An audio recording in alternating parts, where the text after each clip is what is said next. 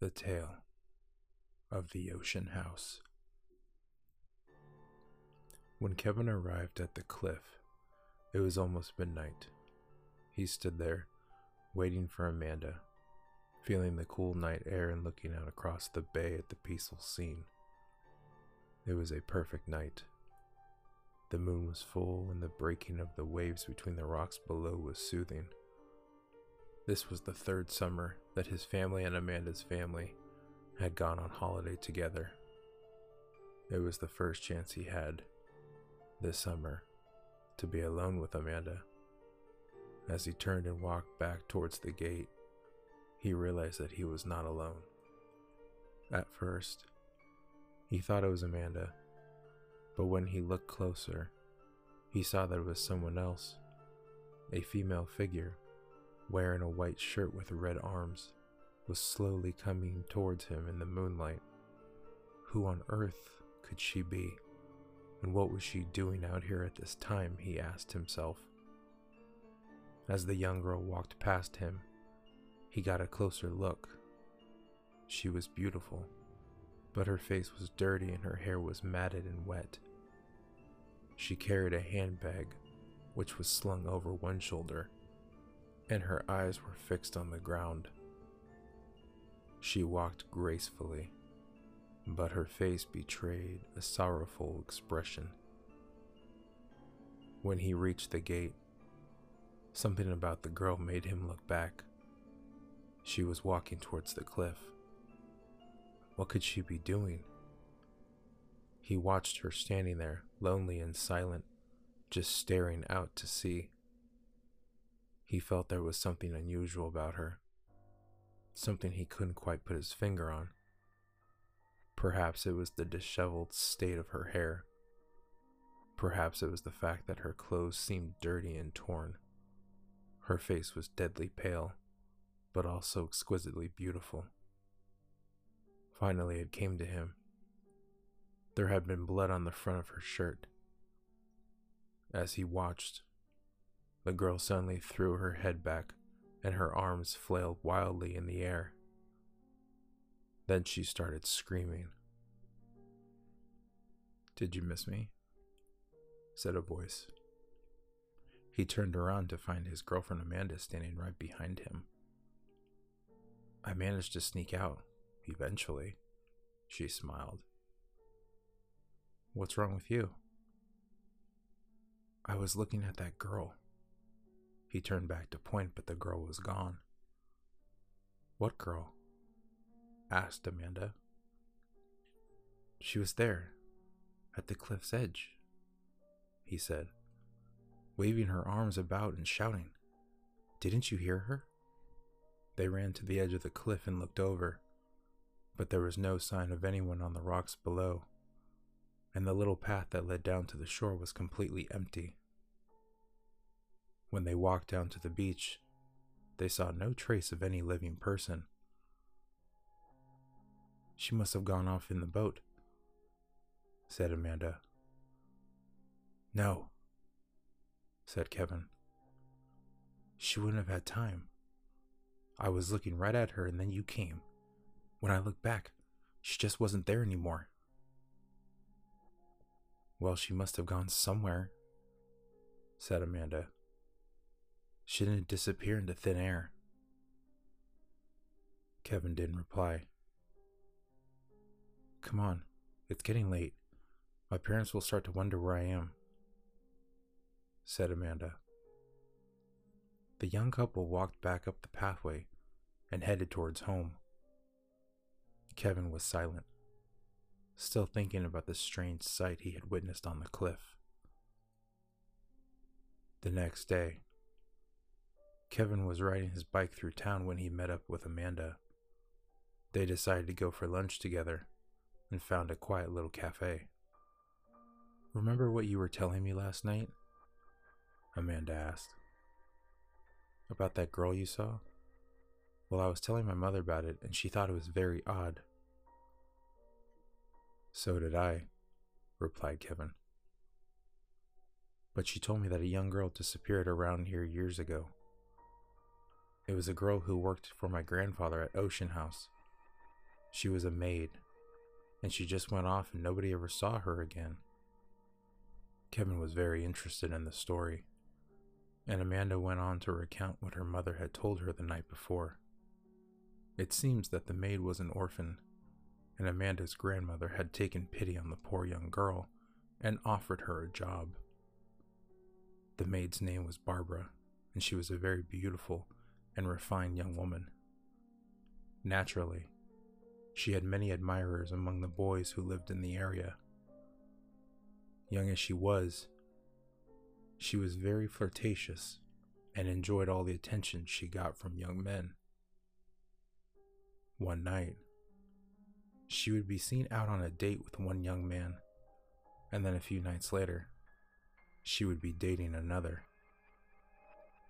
People in the area began to gossip about her and wondered if she would ever settle down with a nice young man. After a while, Barbara became engaged to a young fisherman who worked in the area. The fisherman and his older brother owned a small fishing business across the bay, and Barbara considered him quite a catch. When the news was announced, a number of young local men were heartbroken. Barbara had no relatives, and Amanda's grandmother said that she could remain as a maid in the ocean house until the wedding day. She also said that Barbara could hold the wedding reception at Ocean House. She had grown attached to the young girl during her time in the house and wanted to do something nice for her. Amanda said her grandmother immediately set about making preparations for the wedding. But on the morning of the wedding day, Barbara was nowhere to be found.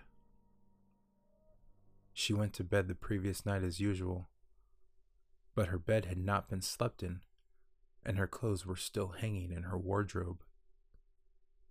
She apparently hadn't taken anything with her.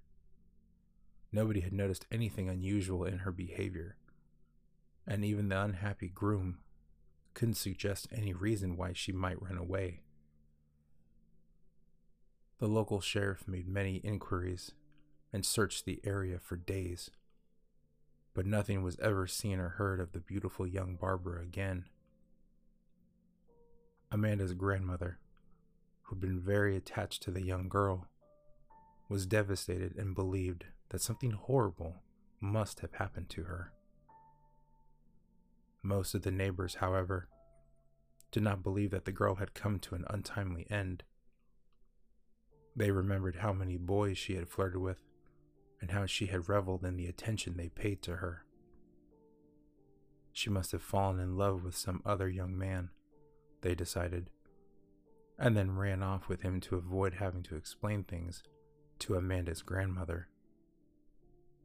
According to local gossip, Barbara had been involved with many young men, and any one of them might have taken her fancy. Although Kevin wanted to know more about the story of the missing girl, that was all Amanda could remember. You know, my father knows the sheriff here, said Amanda. We can invite him over to dinner and ask him to give us all the details. Kevin thought that was a great idea and the next night when he arrived at Ocean House, there was a squad car parked in the driveway. Over dinner, Amanda's father asked the sheriff if there had been any news about the disappearance of a young maid named Barbara. To his surprise, the sheriff said that the mystery had finally been cleared up. Only three days previously, the sheriff had been in the police station talking to his deputy when a local man barged through the door. It was a fisherman who was well known and liked in the little seaport town. He had a tortured look on his face, and the sheriff led him into an interrogation room and sat him down. The fisherman said that his mind was sorely troubled, and a guilty secret weighed upon his soul. His conscience had forced him to give himself up to the police, make a confession, and accept his punishment. He told the sheriff how, years before, He had passionately loved a pretty young girl who worked at Ocean House. Misled by her flirtatious manner and the friendly smiles which she had innocently lavished upon everyone she knew, he began to believe that she was in love with him. When he learned that his younger brother had asked for her hand in marriage and that she had accepted, he was outraged. His thoughts became dark and bitter, and he decided that the young lovers had made a fool of him. Brooding alone for days on end, he came up with a plan to take his revenge. He silently bided his time until the day before the wedding. On that day, he stole his younger brother's mobile phone and sent Barbara a text message telling her to meet him in the cove below Cliff House at midnight. Then he deleted all traces of the message from his brother's phone and replaced where he had found it. That night, while his younger brother slept, he crept out of the house and took his boat out on the water. Rowing quietly across the bay, he finally came to the small cove where he put his boat ashore. Poor Barbara was waiting at the top of the cliff and waved to him in the darkness, believing it was her true love.